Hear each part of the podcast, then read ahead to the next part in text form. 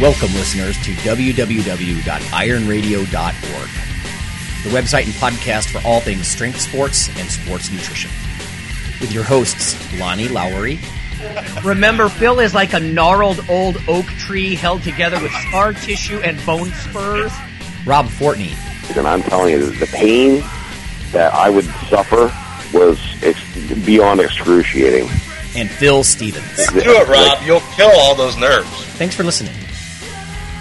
Welcome, Iron Radio listeners. This is Lonnie Lowery. I'm an exercise physiologist and I'm a licensed nutritionist and I'm a former competitive bodybuilder. And this is Phil Stevens. I run Strength Y'all. I'm a competitive powerlifter, Highland Games athlete, and all around superb man. Nice. This is Dr. Mike Nelson, faculty member at the Carrick Institute, creator of the Flex Diet certification, and a bunch of other stuff. Bunch of other stuff. Yeah. Yeah, there you go. Yeah. I might be teaching for Georgia Southern University doing exercise phys again in fall, assuming Ooh. they get enough students. I take it that's online? Yeah, it's online. Yeah. Yeah. Yeah, I'm actually in the process of converting some of my formerly in person courses to online. Uh, I used to do that primarily in the summer, but now even during the school year, you know, even smaller universities are like, we really need to jump into the online segment as long as we know who we are. Like, not trying to Yeah. pretend we're University of Phoenix or something. I don't know. Um, remember your niche sort of thing, but Yeah. yeah. Uh, in fact, I'm going to go to a little quality matters rubric kind of thing that's going on in Cleveland here in a couple of weeks. I don't want to bore people though. But basically, there's you know you don't just throw a bunch of stuff online and say here's a course. You know, there's, Yeah. there's some considerations, but Yeah, the course we did for the Carrick Institute, we started that literally four years ago and taught the first module this year. So that was an entire 300 credit course online, but yeah, it's not as easy as what people think it is.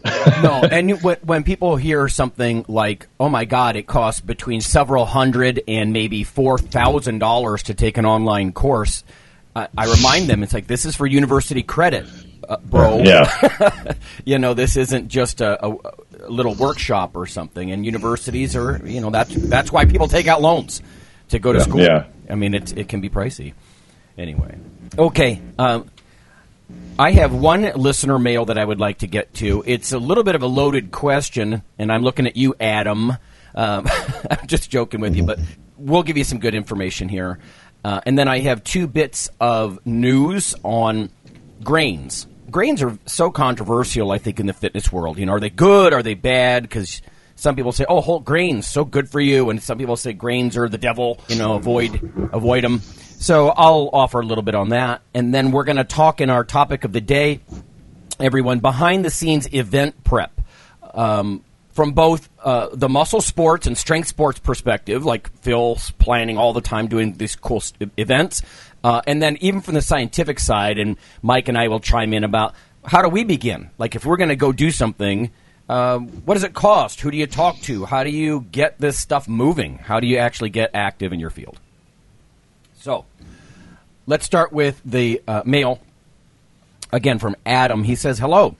My mother in law is in her 60s and has osteoporosis. She's thinking of starting to do resistance training, uh, but it's a little apprehensive about high protein and heavy weightlifting, especially since her doctor rem- recommended the opposite. I've tried to find solid research on this topic, but I have found that the internet and podcast world is very limited. I've been listening to Iron Radio for over eight years uh, now, and I do not recall if you've directly discussed this issue. I'd like to refer her to specialists on the topic because I'm pretty sure she doesn't think her meathead son in law knows more than her doctor. A- any info would be greatly appreciated. Adam. Uh, well, the reason this is loaded, Adam, partly is because A, we're not physicians, and you really should get medical clearance for her. If the doctor isn't willing to have her do anything, he should have a good reason for it, though. Um, screening techniques, there's several, and I'm going to get to this uh, now. I did pull a paper for you uh, to emphasize one thing. This is only one paper. This is a 2011 um, review of the literature from uh, Applied Physiology, Nutrition, Metabolism. But I, again, I want you to know looking in the podcast world is not where you look, and I think you understand this, right? So we are not the reference. We're just going to point you to some guidelines and recommendations. There are recommendations for exercising with various special populations. We were just talking about university courses. Special POPs courses are part of most curricula uh, in exercise science, and that could be anything from arthritis to osteoporosis to cardiovascular disease. You know, um, what you are going to hear from all three of us probably is in the right hands, in professional hands, a lot of rehab and even prevention and maintenance types of things are more aggressive than they used to be. Right? And so it may be the case, maybe, that the physician involved here is a just maybe a little old school and erring on the side of conservatism and, and whatnot. So let me share a couple of things from this review paper. This is from Chilibeck and colleagues. Uh, again, Applied Physiology, Nutrition, Metabolism, 2011. There are probably more modern guidelines, but these are pretty solid, and they will point you to some of the right um, keywords that you might be looking for. Uh, Evidence based risk assessment and recommendations for physical activity uh, arthritis, osteoporosis, and low back pain. So, as far as the beginning here, it just says we systematically reviewed the safety of physical activity for people with arthritis, osteoporosis, and low back pain. 111 articles met our inclusion criteria. Um, the incidence for adverse events for physical activity in these populations was 3.4 to 11 percent. So, just as far as the risk of getting involved with physical activity, um, serious events was 0.06 to 2.4 percent. So, and then they made some recommendations, which I will get to in just a minute. It says our main recommendations are that arthritic patients with highly progressed forms of dis- disease, I know that's not your situation here, Adam, but should be to avoid heavy load bearing activities. I'm actually struggling with a little bit of that myself these days, um, but should participate in non weight bearing activities. Uh, it says patients with osteoporosis, here we go, should avoid trunk flexion and powerful twisting of the trunk and that's based on studies where they would engage people with known osteoporosis, maybe in a treatment or a rehab program of some kind, and if they did aggressive trunk flexion, so bending forward, right, with the trunk, um, curving your spine forward, caused some fractures. So that's a little scary. Um, it says patients with stable osteoporosis or low back pain can safely perform a variety of progressive, aerobic, or resistance training. So if I just kind of give you some extras here.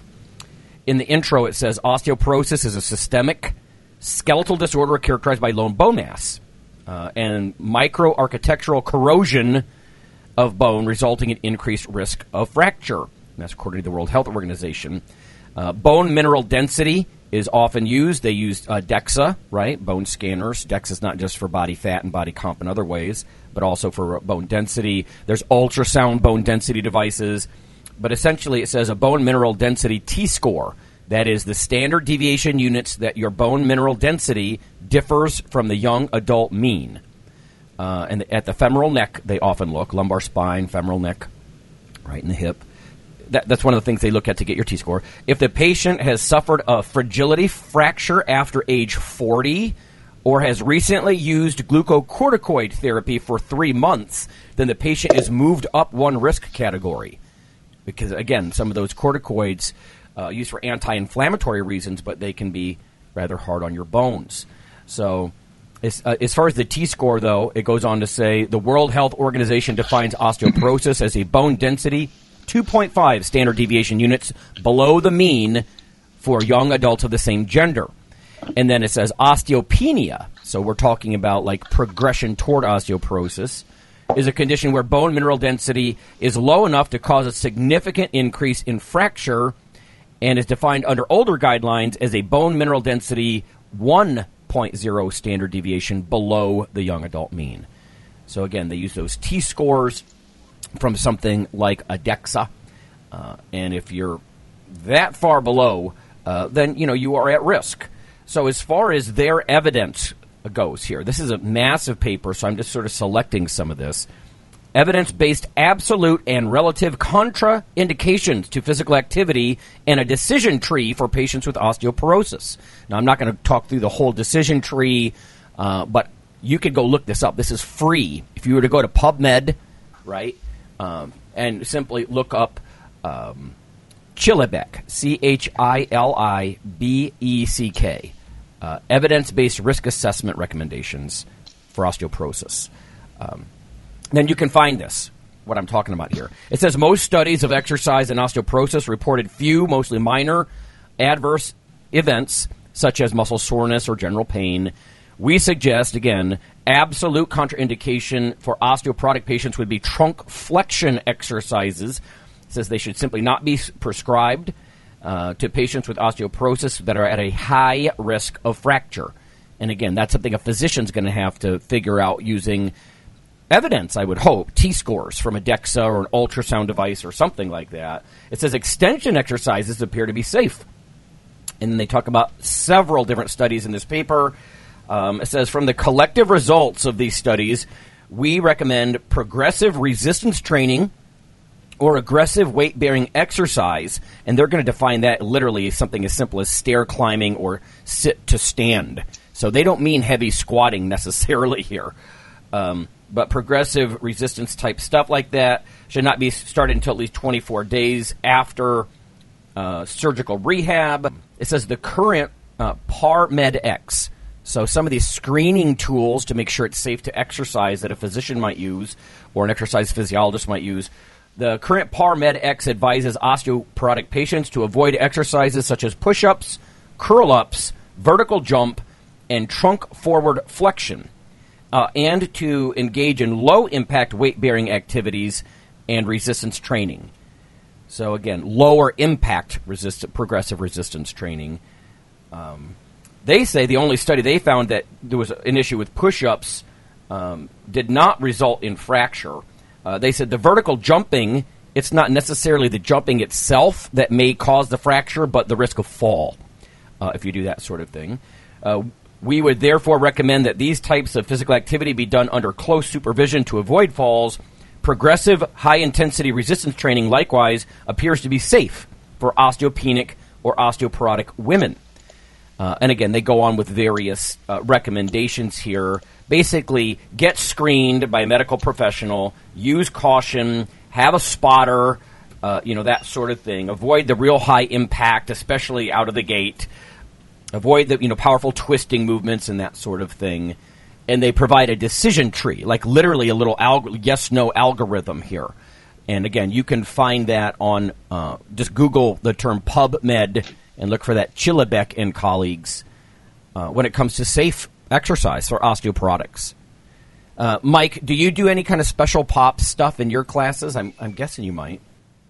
Um, I did in the past. Yeah, we did some, and yeah, pretty much the it's the catch twenty two because the the things we know from the literature are helpful are also the things that people become more intolerant to over time. So as you mentioned, you got to make sure to start them on a very slow, you know, progressive movement on that. But I would agree that saying that, you know, X or Y or you can never lift again is usually not the most accurate thing. But again, they have to clear that with their, you know, physician. And usually then I have them sometimes, you know, politely push back on their physician and say, you know, if they did do this, how could they be able to do it? You know, what is a safer way to do it? And so a lot of physicians are, don't, you know, know too much of where they're going to send them to and they don't want, you know, Bob to put 200 pounds on Ethel's back and have something bad happen. So, right. Yeah. And, you know, we should also point out, too, a lot of this, there's there's plenty of background information when a physician makes a referral and then that physical therapist or exercise phys, phys person can work with the patient because I mean vitamin D intake, estrogen replacement yeah. therapy. Oh my goodness, there's a lot of other things that would come into play. Um, I can tell you, back in the uh, early '90s when I was in San Diego, we were doing a project. We were trying to reverse osteoporosis or and osteopenia in old to very old women. And we were doing all kinds of things and really starting to realize how site specific it was. You know, like we weren't getting a lot of bone density changes in their lower back. So we, they're like, What do you think, Lonnie? You're a bodybuilder, and so because I would lift with these older ladies, and they were getting freakishly strong for older ladies. I mean, it's it's crazy to watch like an 80 year old woman do toe push ups. You know what I mean, or or pull downs with several plates on the on the stack, and you're like, hell yeah. Um, but we were doing some like cable rows, you know, seated pulley rows, that sort of thing to try to target certain areas cautiously, I guess. Now that w- that could be risky though because there's some trunk flexion there going on there. But um, anyway, yeah. Again, that's why I said this is sort of loaded, Adam. Right? This we're trying to give you some information, but the huge disclaimer is we're not physicians, and we're not going to tell your mom just go start, uh, you know, powerlifting unsupervised. Um, Phil, when you work with a client like this, an older lady, um, do you always just say, "Listen, I need physician's clearance," or do you kind of screen them in some way, or how do you handle this stuff? Adam asked this question on the Facebook group, so I already addressed it there. But um, oh, okay. basically, I told him, yeah, I mean, you want to get physician's clearance, find out what you're dealing with. I do that with any injury. It's like, okay, what am I dealing with? And I constantly check up with my people. Okay, what's your doctor saying now? Um, but it's, it's start off slower, like anybody um, should, but um, start off lower than you think you probably even should. Like I had a, a, a lady that was 72, I think it was at the time, came in with osteoporosis and started working with us, and literally day one was walking the distance of her block and back. Okay, once that was easy, okay, two blocks, and then slowly worked into resistance training, and so it just depends on where she's at, you know. Mm-hmm. Um, depends on what her, what is tough for her, and we got to grow that, grow her margins, but yeah, and just slowly, methodically work up. And, you know, this lady ended up, you know, sometime later competing in powerlifting, breaking records, and climbing mountains with her grandkids. So, I mean, it's doable, but you got to be careful. So it's just take it slow, man, because anything is better than the nothing she's doing now. Yeah. So you don't want to go from from all the nothing. And then he, he wrote and said they're, they're going to go check out a CrossFit gym that next day. I was like, that's fine, but be careful, you know, because you don't want to throw her into the okay, it's time to WOD. Yeah, right. yeah, ballistic. Uh, it highly depends on what coach, especially in that. Uh, not that I'm bashing CrossFit, but um, you know that business structure they pretty much has no uh, control over the affiliates. There's no quality control. So though there, I know some great coaches in that in that business. Uh, I've seen a lot of bad ones. So right. I was like, go with her and just interview the people, see what they're going to do. You know, and do that with any coach, not just CrossFit. Yeah. I was like, what What are you going to do with my mom? you know, yeah. Because she has this going on. If it sounds bad, probably leave. You know. Well, minimally, so. they really they've got to do some type of screening. You know, the yeah. uh, the a PAR-Q, PAR-Med X, um, some type of health history form yeah. yeah, and they really need to be educated in this stuff in one way or the other, or following a referral.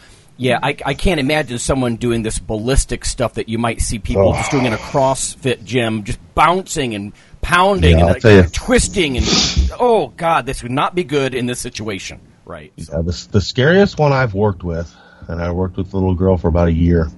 I can't recall the name of the, the disease, but pretty much anytime she got tissue damage, um, that damage would calcify.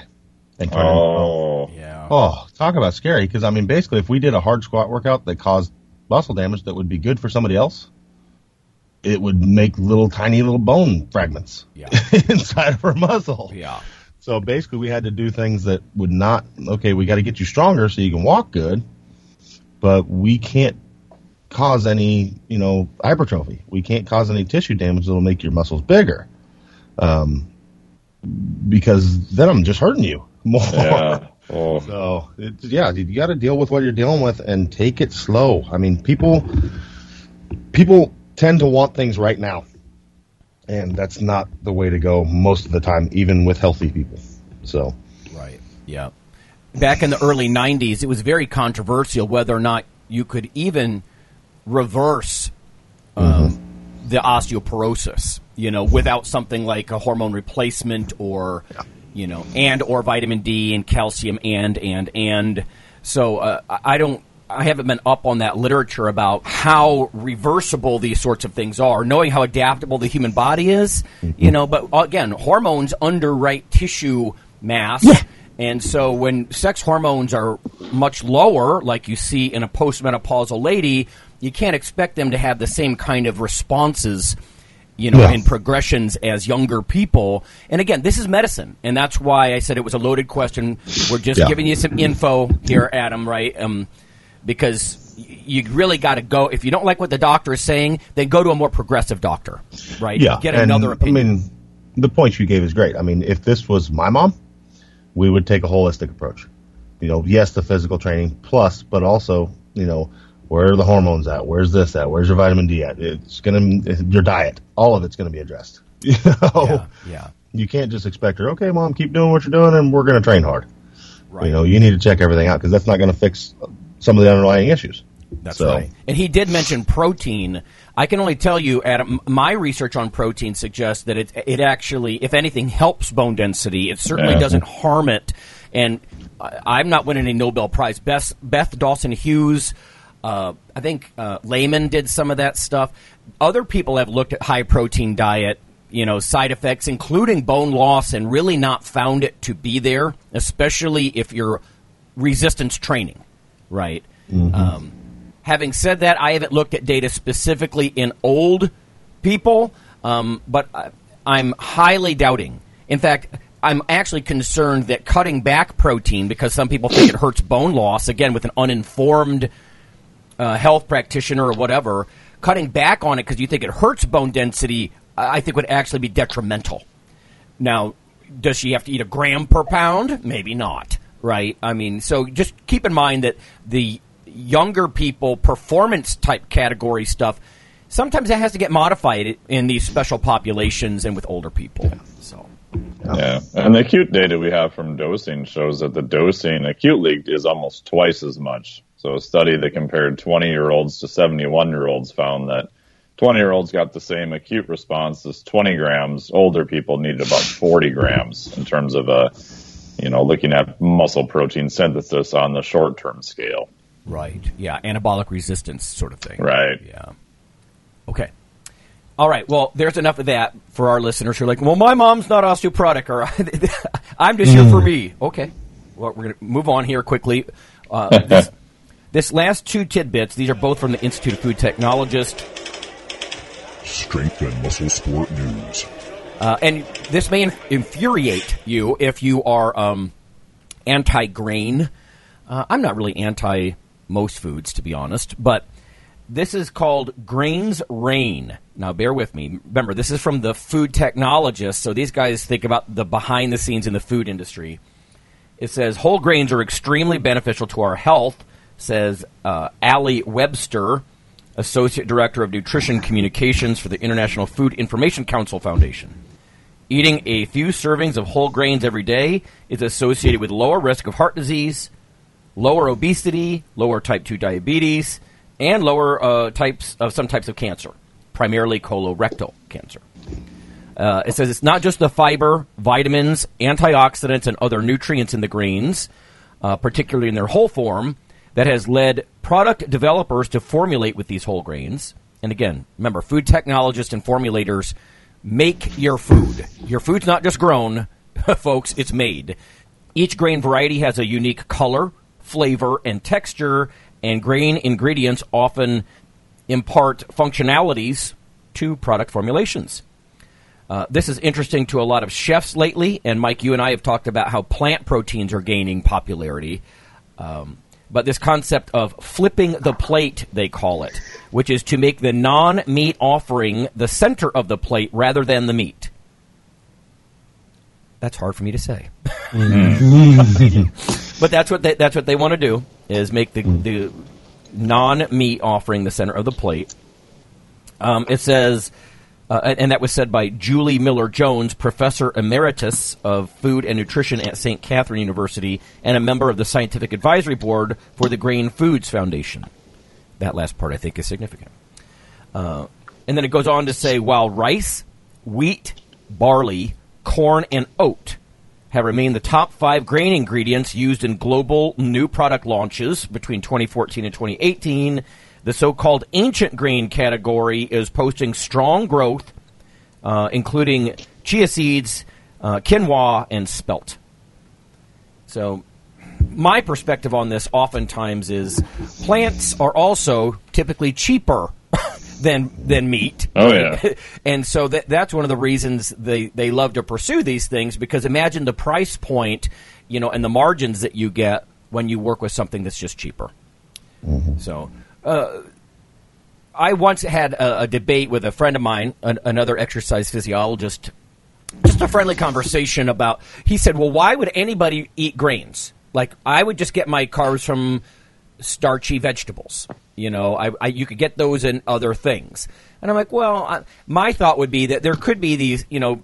Not just things like soluble fiber in the oatmeal helping to lower your bad cholesterol or something like that, your LDL, but phytochemicals that might be unique to some of these different grains. I'm just a fran- uh, fan of variety, sort of in general this leads to the second one that might be a little more interesting. And again, just kind of setting this. This is also from the Institute of Food Technologists this month.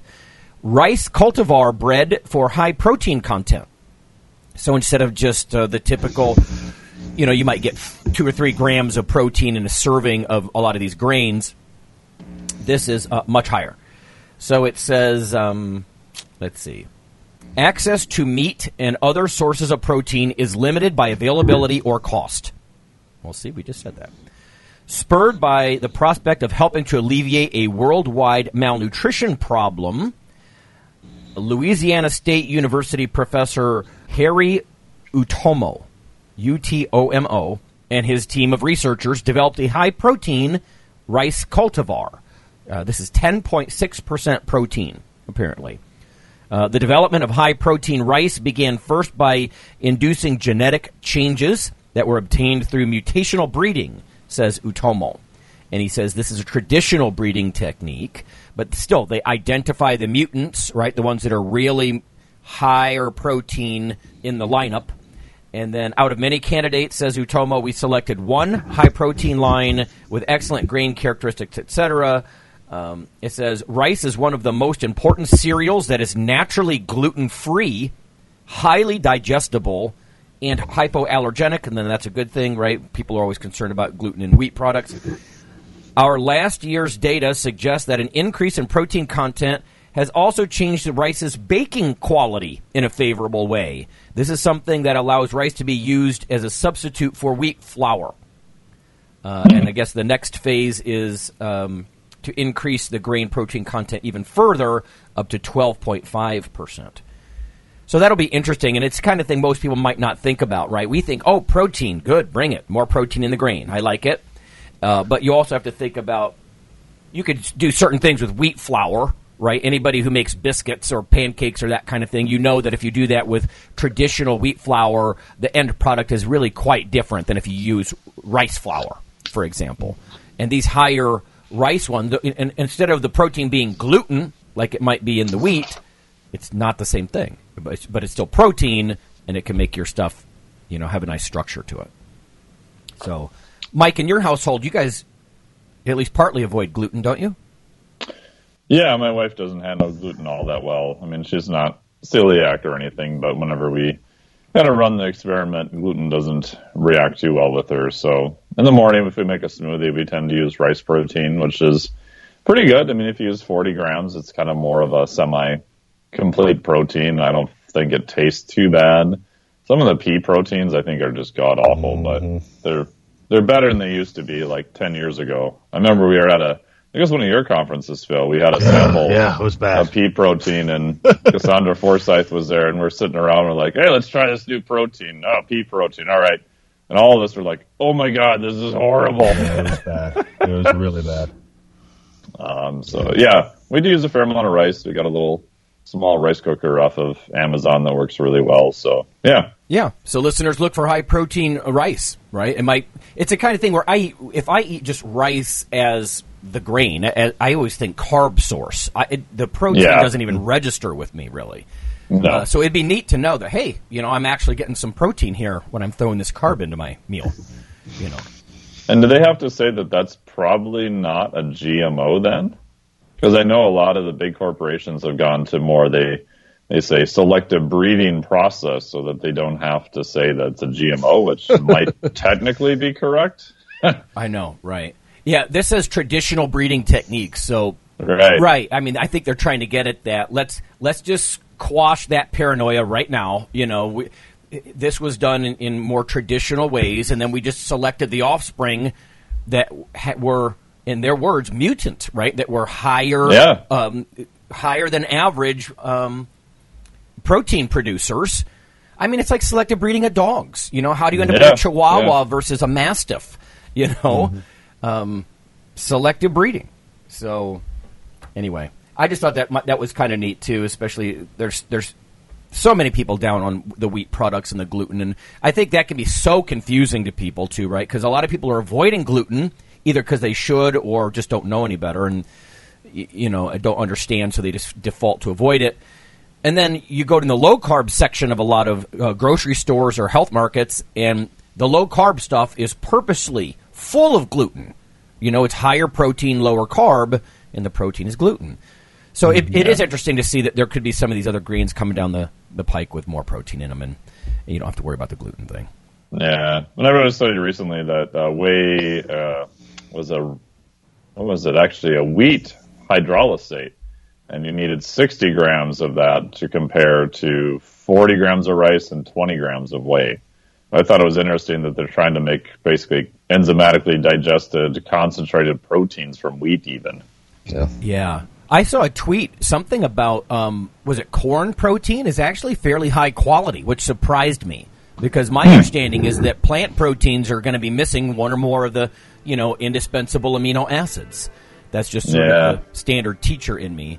Um, I suppose if you get the overall dose high enough, you're going to bring up the dose of all the ones that were small enough before in a normal serving, so it may even out over Yeah. I yeah. Okay. All right, well, let's go to break. Yeah, we're halfway in, so we'll go to break. We're going to come back and we're going to discuss behind the scenes event prep, whether it's a strength event, you know, for the public, or whether it's a scientific event. How do we go about it?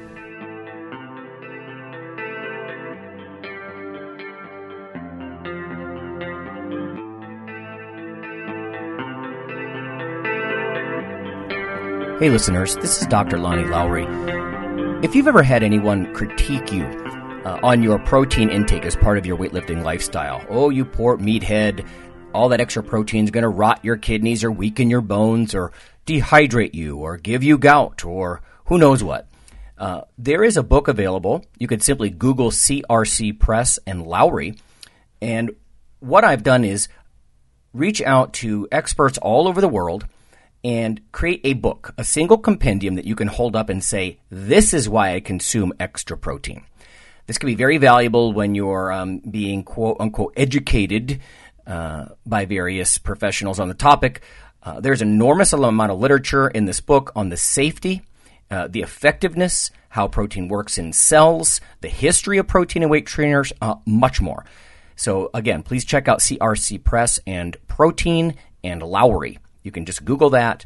And uh, I do, full disclosure, I do make a small single digit royalty on the book, but that's not why I did it. I did it so we can all have something, uh, our particular population, uh, to both defend what we do and to inform our nutrition and our eating.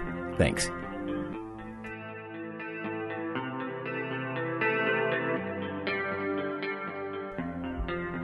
Iron Radio is, of course, primarily a podcast. But over the years, there have been technical glitches calling for backup streaming and listeners who wanted the convenience of other sources of audio content. Toward this end, Iron Radio is now simulcast and backed up on YouTube. If needed, please search Lawnman07 or Iron Radio from within YouTube. There's not much video, but if you like to listen through YouTube on a Roku or other living room device, there you go.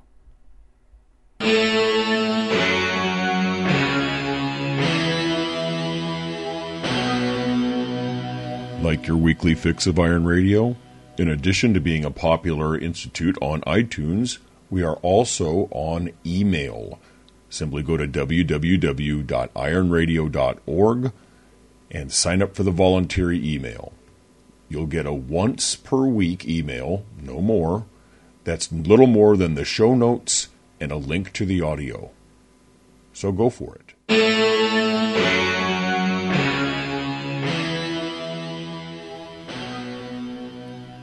All right, everyone, we're back. It's Phil and Mike and Lonnie, and we're going to talk about behind the scenes event prep uh, in both strength sports and the sciences. Like, how do we do what we do? And if you would want to consider these things yourself. So, the first question I'll have for you, Phil, is um, how do you begin? Like, you've ran several events, you're working on the big thing with Jim Wendler this summer. How do you start? Oh, number one is the concept. I mean, of course. So, what do you want to throw? And you need to get something together that's, you know, hopefully going to attract people. Like this one with Wendler has been about, geez, more than five years in the making. So, and the biggest part of that was just getting Wendler to come out of his cave. So, him to agree to come out of his house um, was the biggest thing on there. But in that, that's also the concept. That's a lot of the big draw. Like Wendler has, he, he went up to Swiss, but other than that, he doesn't come out much. So this is a chance for people to, you know, see a Sasquatch out of its natural environment. um, uh, so that's part of the big draw. You know, as far as I know, he hadn't done like a public seminar since the one I went to ten years ago. Um, So that's number one is just figuring out your concept. Number two is, you know, timeline. Generally, we're rushing this thing because I got the okay and I was like, okay, let's do this before he can back out. Um, so, and I booked hotels and everything for him. Uh, normally, I'd like I'd like to have a year, a year out, um, because it takes a lot more planning than you think it should. Yes. Um, and just think everything takes time. You know, luckily we've done enough of these, and I have a big enough venue, so that tore some of the time down. So we're just throwing it at my place.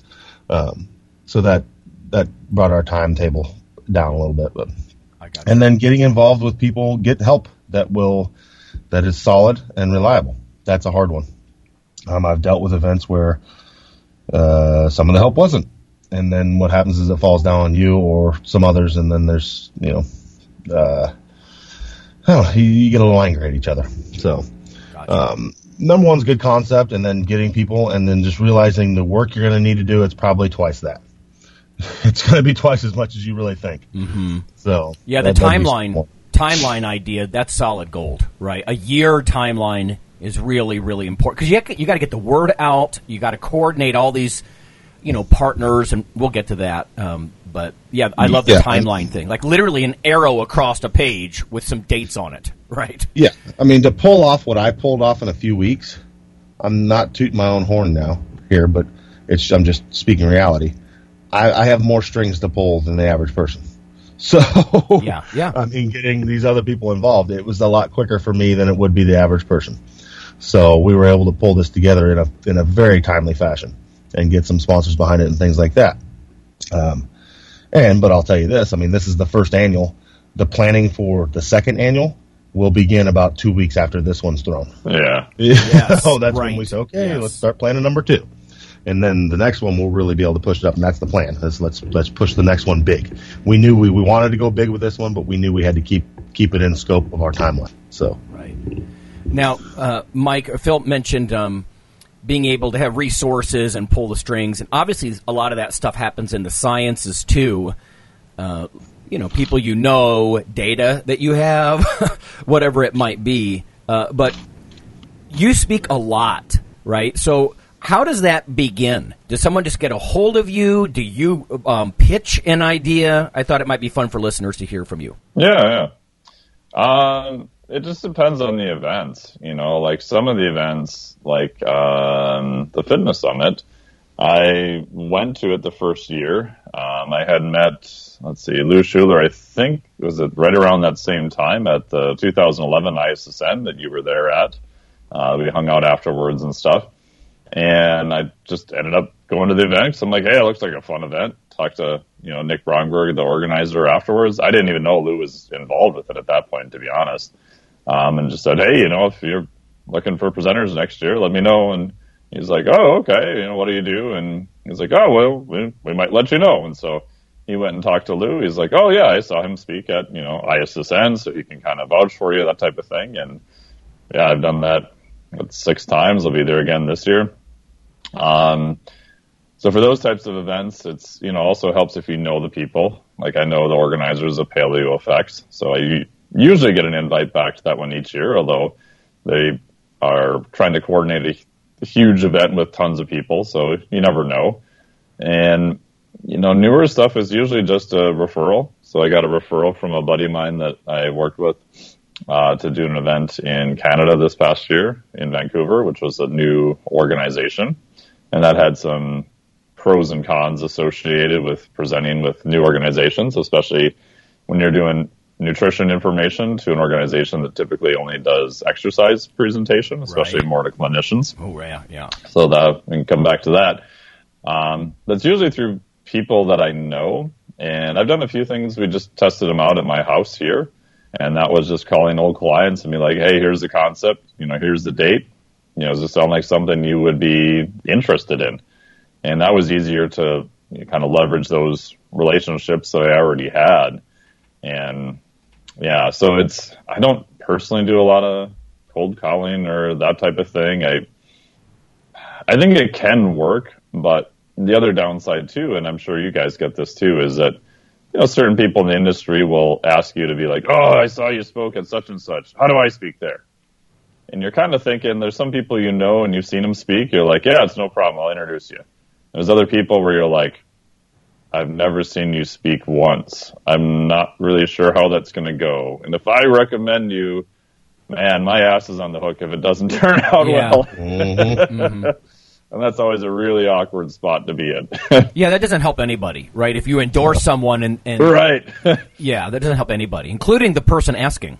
Yeah, oh, totally, hundred percent. Yeah, because if they don't do well and it's a big event, oh, that's not going to bode well for them either. Yeah, so. bad experience.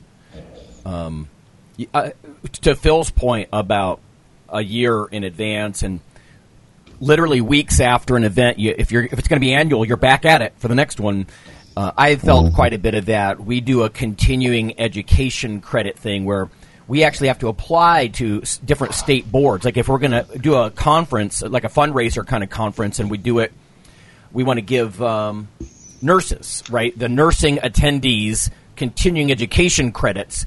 We actually have to work through state board through paperwork mm-hmm. and applications and sometimes yep. fees, and it takes months and and it's inconsistent. Sometimes a very oh, yeah. rigorous group will say, "We love what you're doing.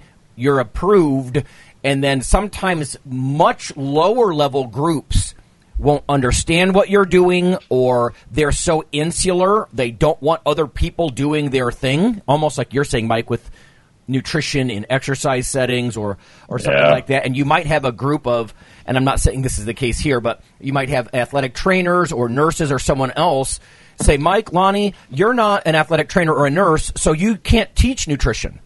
And you're like, wait, what? like the terminal degree should matter, shouldn't it? Or, you know, the license to practice or something.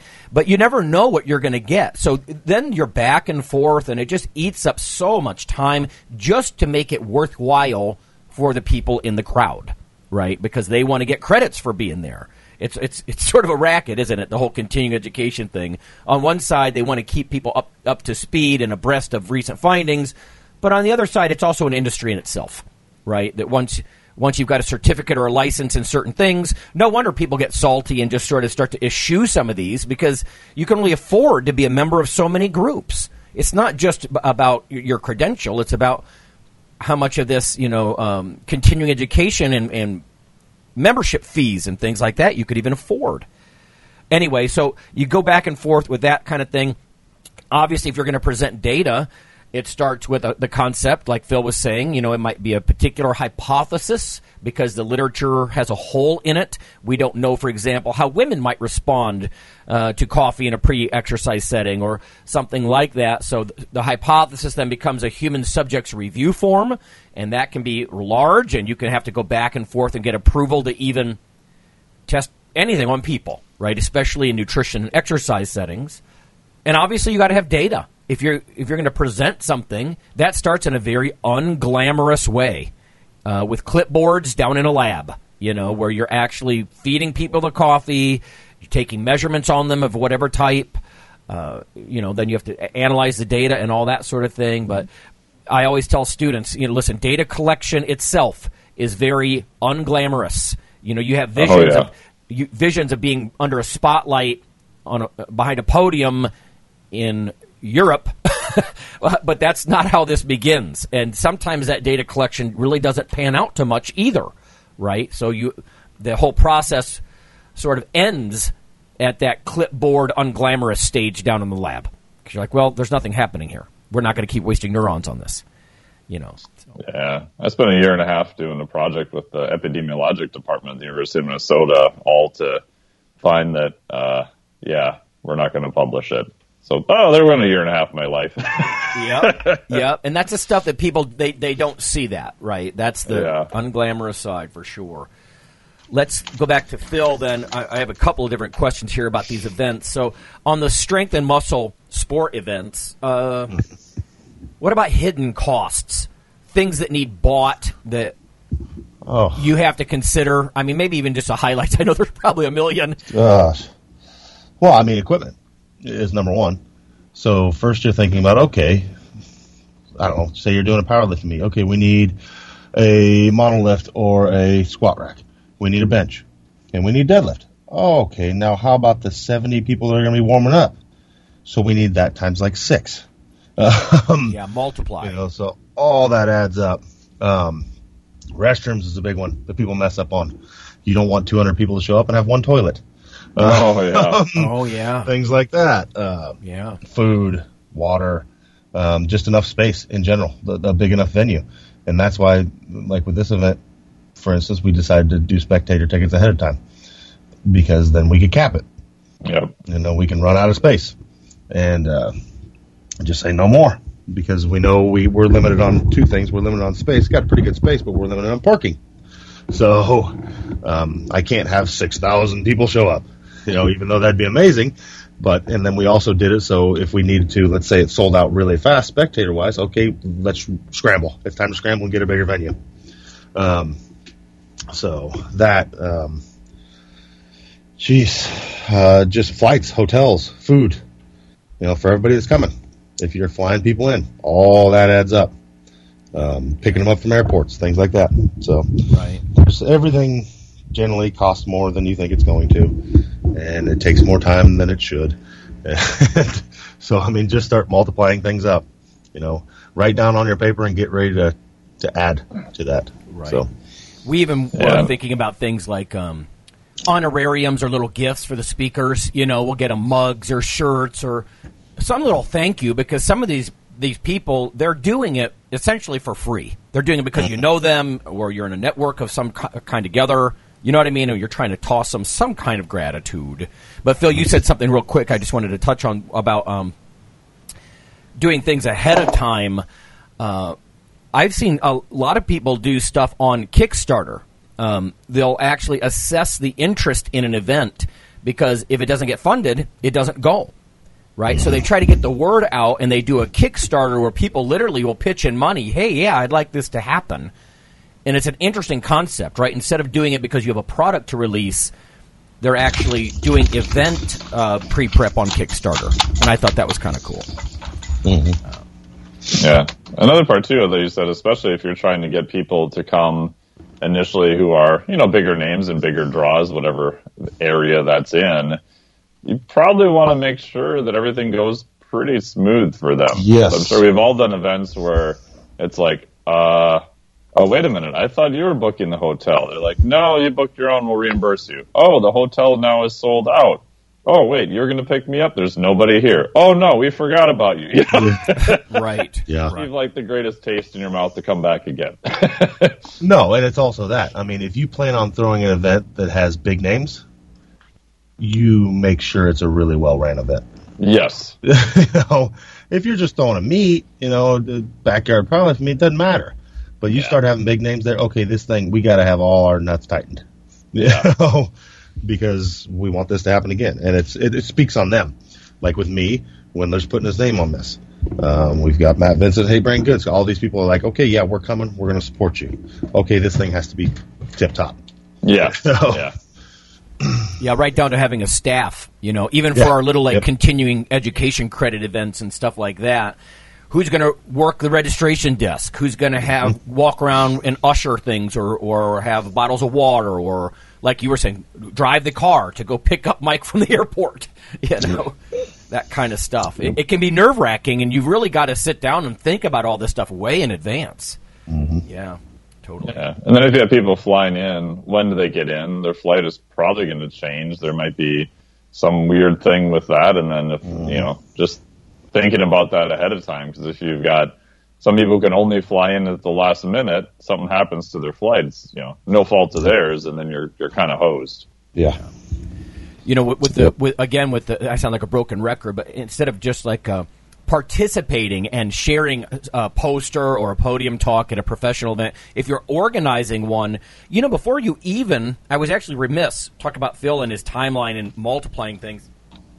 Before you even approach a state board to get approval to be, you know, an official education provider, you've got to land people in your network, get them to agree, and get their resume, uh, their Vita, all this stuff in place because the uh, approving body of some state board or national group, they're going to want to see the credentials of these people. Uh, and you, it could take and a bio. You, you got to get all this information extracted, and if they're your buddies and they're people you know, you know, it might take extra prodding. It's one thing to ask someone you don't know in, uh, at professional arm's length, hey, I need your bio, I need this and this.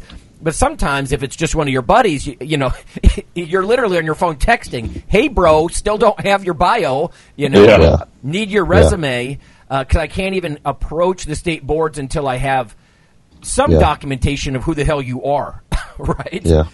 So, Yeah. And I have one that got kicked back to me. I'm doing a presentation in fall, and the organizer is awesome. She, you know, she's on top of everything, and we submitted everything, and we'll just say one fitness organization approved it, and a sort of generally lower ranked one did not.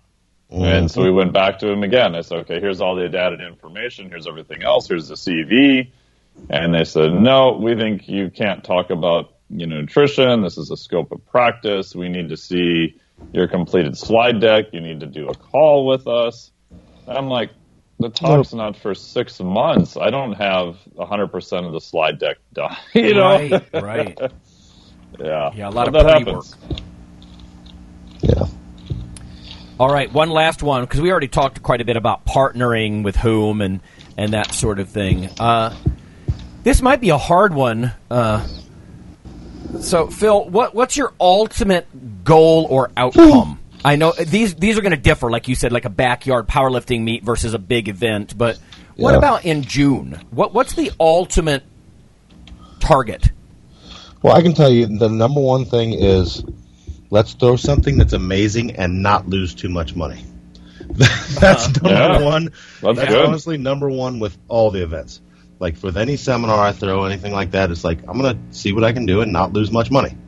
Um, if I can break even, that's usually a pretty good goal. Is what we try to do with seminars and things. Um, but like when I bring somebody in for a seminar, it's I try and treat them well um, because that's how I want to be treated. So uh, if you're coming into this thinking, "Oh, we're gonna make tons of money," then uh, you're coming in for the wrong reason. It's probably not going to happen. Now, with in June, you know, it's to it's the first inaugural event. Basically, what we're trying to do is create something that's pretty amazing, um, and just have a, a real good time and grow this into something greater. So we're expecting to lose money. I mean, we're putting up. Uh, Jim's putting up seven thousand dollars right off the bat just to the winners, to first and second place. Wow. So Nice. Yeah. So I mean, but in in and of itself, we know that draws people too. Yeah. So, um, but you know, we're looking to minimize the losses and create an awesome thing that then we can grow in later years. And the thing with growing is then you know your work's going to get greater. So, uh, but yeah, I mean, the number one goal is not try not to lose too much unless there's something pretty amazing. So Yeah, you know what? I like what you said about even if you lose money, a lot of businesses are like that, right? The first several years yeah. are a losing investing Yeah. proposition until you build an annual reputation or you, you build it into something that is pro. To, to think that anything's going to be profitable out of the gate is sort of naive. I think. Yes. You know. Yes. Not that it never happens, but uh, yeah, Mm-hmm. that seems naive. Yeah, but I just think of all the potential things you could do for profit, and especially like you running a seminar there, Phil. Like I think the just the basic economics of it are highly stacked against you, and Yes. that's not a reason not to do it. Nope. But if if your only goal is to make money, well, man, there's so many other things you should be doing. Yeah. Yep. Yeah. Quicker, easier, more efficient ways to make money. yeah. Yeah, when I do an event of any kind, or if I even if I go present, my my outcome, my desired outcome, is to participate or create a community experience, right, where like-minded people can geek out together, can motivate each other, you know, um, perform in some way, uh, mentally or physically, and I, I don't know, I, I do get a lot of um, satisfaction out of that, like participating either as a coordinator or just as one of the players involved in providing that sense of community uh, to an otherwise often scattered group of people who don't have it. You know, there's something to be said for that. You change people's lives like that Yeah. sometimes. Yeah. Yeah, and I think especially in the future, having any type of experience, whether that's a, a one hour talk, a one day event, two day event, you know, like I was in Costa Rica for two weeks down there. Yeah. You know, I think any varying degree of that, I think is going to become more and more important because I think that's the only way you're really going to be able to show people what is different by pulling them out of their normal environment and dropping them somewhere else or you know, they drop off at Phil's and see, you know, people moving huge loads. They're like, wow, I can lift more. You know, or Yeah. go somewhere else and have a different experience. I think those things are going to become more and more valuable. Yeah. In fact, I had this conversation just the other day about that's how universities are going to have to exist, like smaller private schools, Yes. like where I work. If everything is too online, you've lost that physically show up face to face sense of community where you know even with uh, I don't want to say dress codes, but professional dress. Why do we talk about some of these things? Why do I bitch and moan in my old man mode about you know I see kids in short shorts and bare feet wiggling their toes at a Nobel laureate with their feet up on the chair in front of them? You're like, don't do that. Like this is this should mean more than that to you, you know. And coming together in a respectful way to do something legitimate, I, I think is is just important. But uh, so I didn't get to, to ask you, Mike. What about your ultimate outcome? If you're going to present data, whether it's your own or you do review of other people's work or or whatever that you're going to do, a tutorial, uh, what's your ultimate outcome? Because y- you do this a lot. Yeah, I mean, my ultimate outcome is usually two things. So one, I try to present stuff that is a little bit different, but yet similar to things that they've heard about. Uh, right. So a lot of metabolic flexibility may be still a new term to some people, but yet we're talking about fat metabolism, carbohydrate metabolism. Uh, the talk I did in Costa Rica was an extension of that into physiologic flexibility. Right. So now if we look at uh, temperature regulation, pH regulation, things of that nature, so try to present something that is hopefully accurate based on the research we have, you know, based on, you know, some experimentation, even if that's a N of one or animal studies, as long as they're clearly stated. And then what are the framework and then what is the action items that they can do? So if we can't really give them an answer, quote unquote, maybe we can give them a framework of which they can kind of find their own answer. They can go out and experiment in a way to get an answer. So I try to make things, which I got this from TC actually at TMAG, make things that are more actionable because yeah, I want people to have better information. I want them to be more educated. You know, but at the end of the day, I think it's the action part that actually moves the needle. So if you can do something that gives them enough kind of rationale and background and kind of gets them a little bit excited and then the action items for them to go out and actually do those things. Uh, to me, I think that's going to be the most impactful and that's what I enjoy doing the most. I like that a lot. Yeah, giving people the motivation and the tools to think straight. right? That's, Yeah. that's an old Yeah. Sagan term. the tools to think straight, and that's not derogatory, right? But No, no. It's you know the uh, the glossary of here are the terms that you should be looking at, or that you might want to disagree with and move in a different direction. But it's that, yeah. I mean, even in a classroom, I might have somebody thirty times, but if I can motivate them to go regularly read on these topics or you know uh, explore and in, in, invest themselves and, and, investigate themselves and uh, that's that's a job better done I think yeah because I think just information is not super useful anymore right I mean kids can look up almost any information they want and yes there's some basics you're going to have to memorize that you should know off the top of your head 100% agree but as information becomes more and more prevalent, what I see lacking, especially in students, is the ability to synthesize anything into a reasonable argument or framework. And I think that's the skill that's going to be the most useful to solve the bigger problems. So all the easy problems have kind of been solved already. And whether you work for someone, whether you're a fitness professional you do a different job, in essence, you're going to have to take a bunch of other information and put it into something that you think is a workable framework and then test it to see if you're right. Right. But I think that that synthesis part is what's severely missing right now. Well, it's just higher on like Bloom's taxonomy, right? Like yes, critique, totally. critique, and synthesis are way above simple awareness, right? Things. Oh like, yeah, like that. Yeah. yeah so I, I agree. I agree. All right, cool stuff, guys. I'm actually gonna yeah. I'm gonna go lift here. So. There you nice. go. I'm headed. Everybody have nice. a good weekend. Yeah. All right. See you guys later.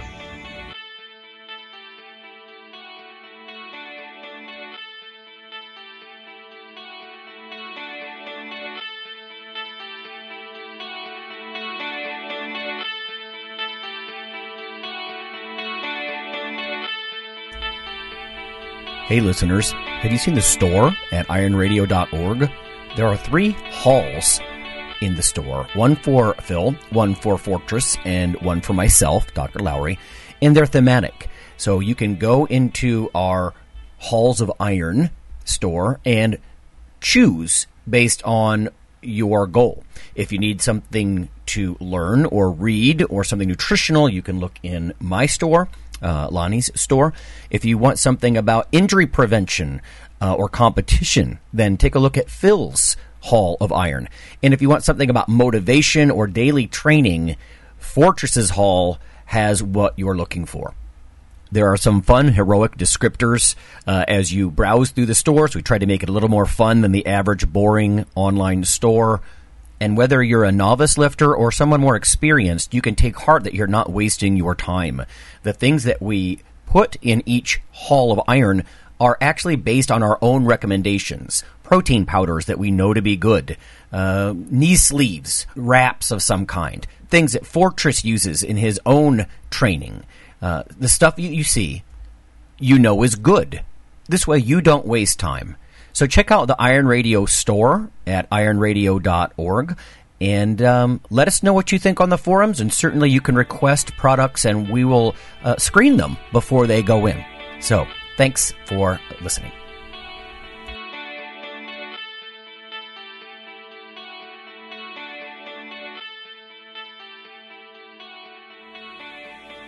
Iron Radio is accepting donations. If you like what we do, the professors, the scientists, the bodybuilding show promoters, the athletes themselves in powerlifting and bodybuilding. Um, please consider making a donation or maybe buying something from the ironradio.org uh, store.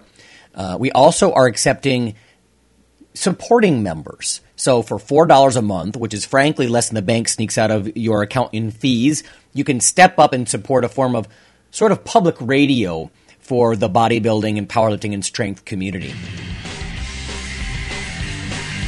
The Iron Radio podcast and all of the audio on ironradio.org is for informational purposes only. If you're interested in starting a diet or exercise program, it's important to check with your physician.